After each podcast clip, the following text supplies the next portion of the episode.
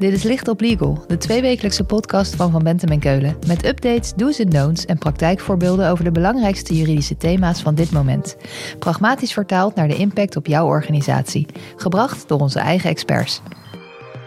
Voor nieuwe overeenkomsten geldt dat deze meteen moeten voldoen aan de wet. Dus dat betekent dat een werkgever de modelovereenkomsten zal moeten aanpassen, zodat alle informatie daarin staat.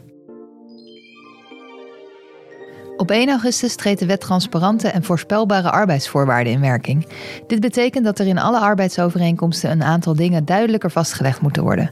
Wat de belangrijkste wijzigingen zijn, daarover praten we in deze Licht op met Anne Havenkort. Zij stelt zich even voor.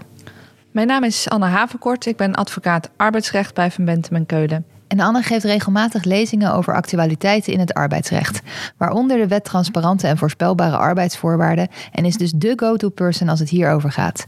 Anne, die wet komt er dus aan in augustus. Wat is er aan de hand? De wet is een implementatie van een Europese richtlijn. En die Europese richtlijn die regelt dat in alle Europese landen arbeidsvoorwaarden meer transparant en voorspelbaar moeten zijn. Er is geen overgangsrecht geregeld en dat betekent dat alle arbeidsovereenkomsten op 1 augustus van dit jaar moeten worden aangepast. Er gaat dus een hoop veranderen. Wat zijn nou de belangrijkste punten die straks in een arbeidscontract moeten staan? Het gaat om vier dingen die wijzigen: scholing, nevenwerkzaamheden, de voorspelbaarheid van arbeidsvoorwaarden en transparante arbeidsvoorwaarden. En dat betekent dat je bepaalde informatie vooraf al in de arbeidsovereenkomst moet opnemen. Laten we ze alle vier eens langsgaan. Te beginnen bij scholing. Hoe zit dat?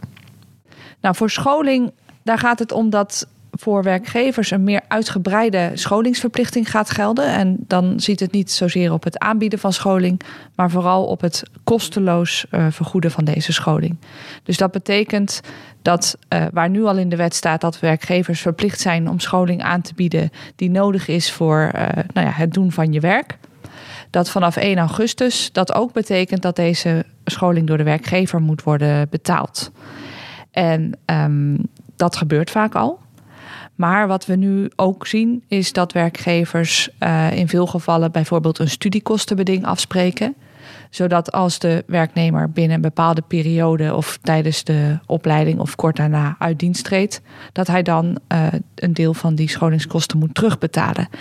En waar de wet nu regelt dat de scholing kosteloos moet worden aangeboden, betekent dat ook dat die studiekostenbedingen vanaf 1 augustus 2022 nietig zijn. Begrijp ik het al goed dat je als werkgever duidelijk moet maken of scholing verplicht is, ja of nee? Ja, je moet als werkgever vooraf in kaart brengen of scholing verplicht is. Of dat het echt gaat om vrijblijvende scholing die door de medewerker wordt, uh, wordt uh, gedaan. Want alleen in dat laatste geval kun je nog een studiekostenbeding afspreken. En wat is dan verplicht? Want dat lijkt me iets wat voor meerdere uitleggen vatbaar is. Ja, dat klopt. Daar, daar kan inderdaad discussie over ontstaan. Onder verplichte scholing, daar valt in ieder geval onder de opleiding die nodig is om de functie te kunnen uitoefenen. Denk bijvoorbeeld aan een training om met een bepaald computersysteem te kunnen werken.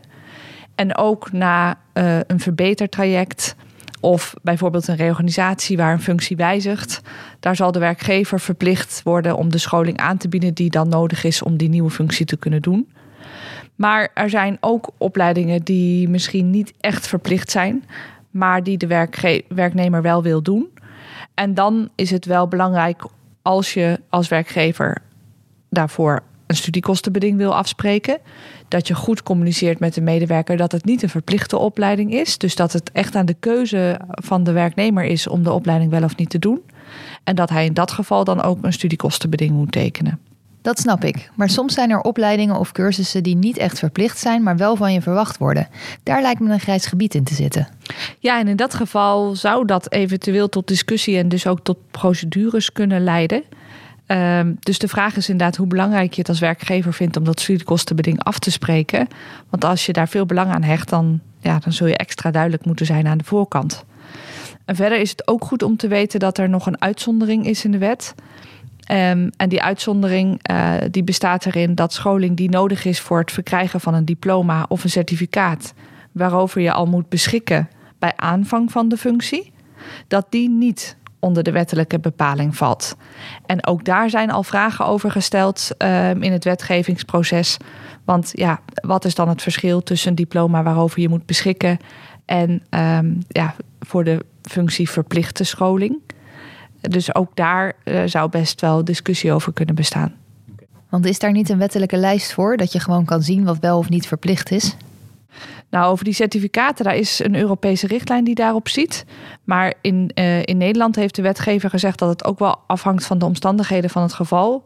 Of het gaat om scholing die al verplicht, of een diploma wat al verplicht was voor aanvang van de werkzaamheden, of, uh, of niet.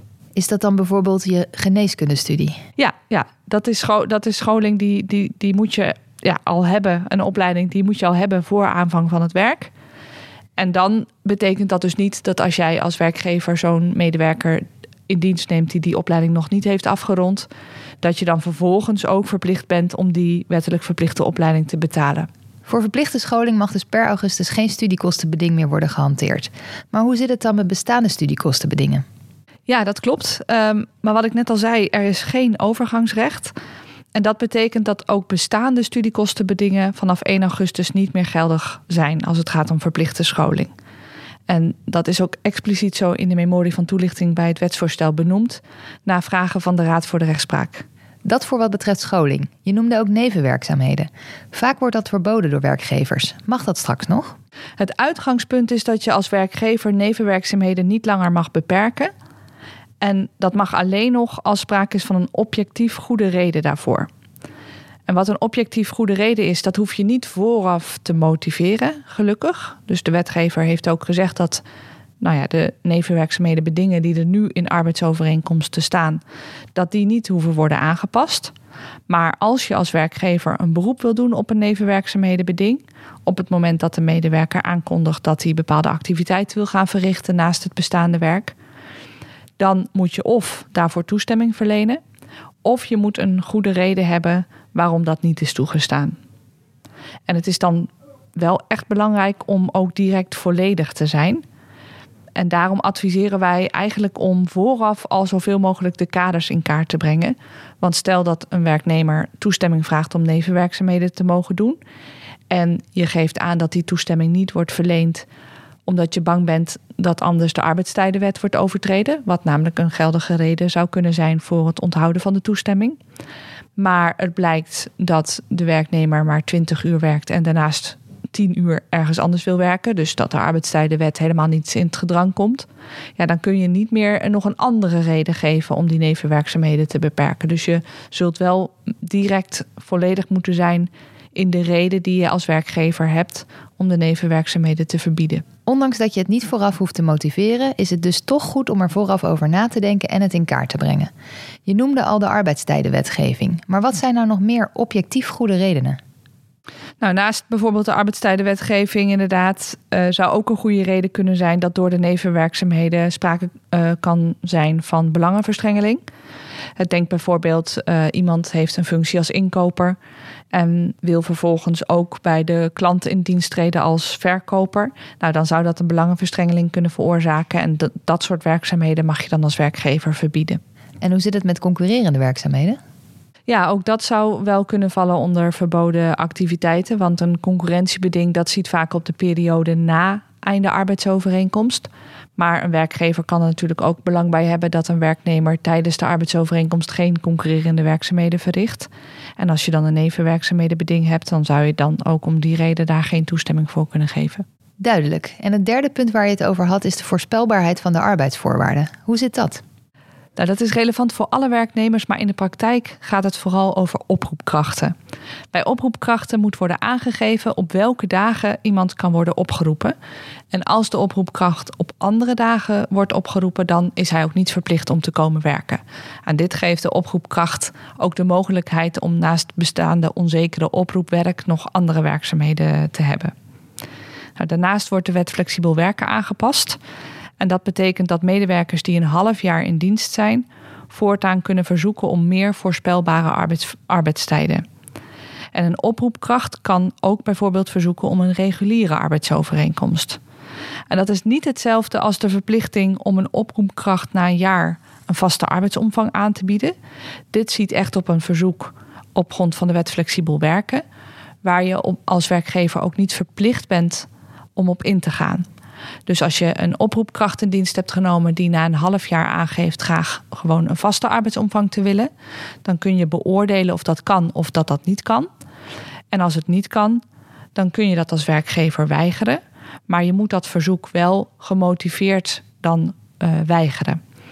En dat moet je doen binnen een maand. En voor kleine werkgevers geldt een periode van drie maanden. En als je niet reageert, dus niet tijdig reageert, dan wordt het verzoek van de werknemer automatisch gehonoreerd. En als laatste moet je nu ook meer informatie opnemen in de arbeidsovereenkomst. Wat is meer? Nou, dat gaat best wel ver wat je in de overeenkomst moet opnemen. Je moet bijvoorbeeld ook de procedure van de aspecten van de beëindiging van de arbeidsovereenkomst opnemen. En dat is eigenlijk best wel een gekke, want ja, in Nederland is daar gewoon een wettelijke procedure voor. Daarom zijn daar ook vragen over gesteld van ja, hoe ver gaat die verplichting uh, nu eigenlijk? En gelukkig is in de memorie van antwoord bevestigd dat je daarvoor ook mag verwijzen naar de wet of naar de CAO. En ons advies is eigenlijk ook om dat te doen. Want op het moment dat je dat helemaal zou uitwerken in de arbeidsovereenkomst en de wet wijzigt, ja, dan moet je dus weer opnieuw alle arbeidsovereenkomsten gaan aanpassen. Nou, en datzelfde geldt eigenlijk uh, voor de informatie die je in de arbeidsovereenkomst moet opnemen over de voorwaarden van de proeftijd. Ook daar is inmiddels gelukkig bekend geworden dat je daarvoor mag verwijzen naar de wet. En nou ja, verder staat er nog in de wet dat je informatie moet opnemen over bijvoorbeeld betaald verlof.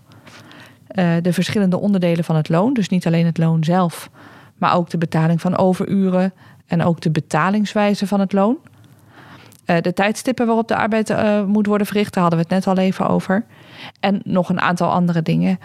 Um, maar dat gaat een beetje ver om dat nu allemaal op te noemen. Maar een compleet overzicht daarvan staat in het aangepaste artikel 655 van boek 7.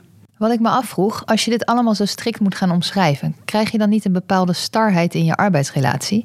Dan krijg je straks dat werknemers zeggen: Het is zo opgeschreven, dus ik ga het niet anders doen. Ja, dat is eigenlijk ook wel de bedoeling van de wetgever.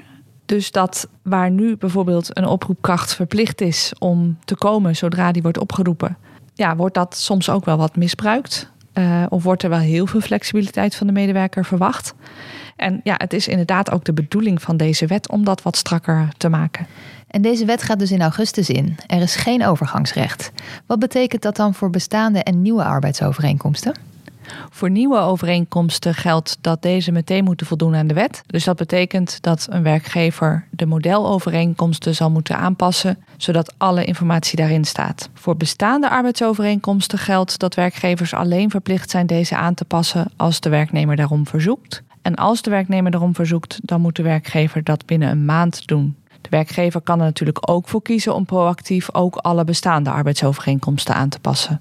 En dan is natuurlijk de vraag: stel ik doe het gewoon niet, wat dan?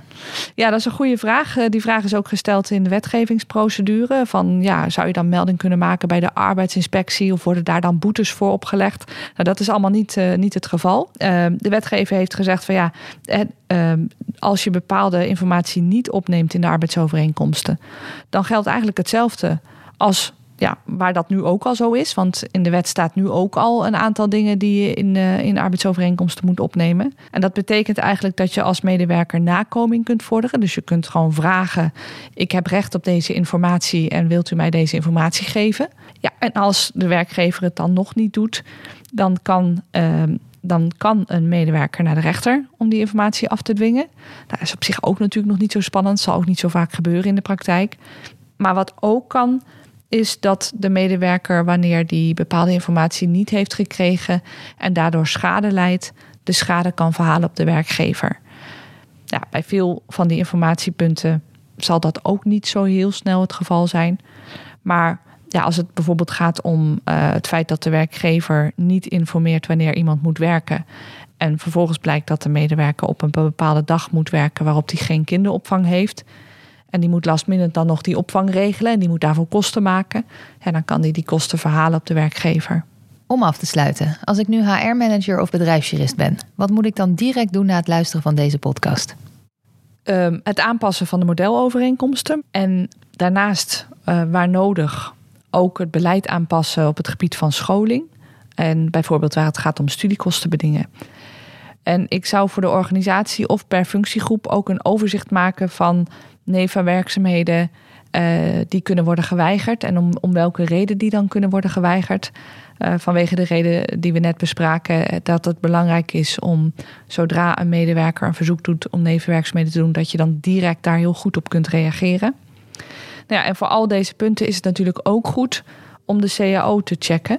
Want in veel CAO's staat al de informatie die verplicht is om te verstrekken. En dan zou je ook gewoon naar de CAO kunnen verwijzen.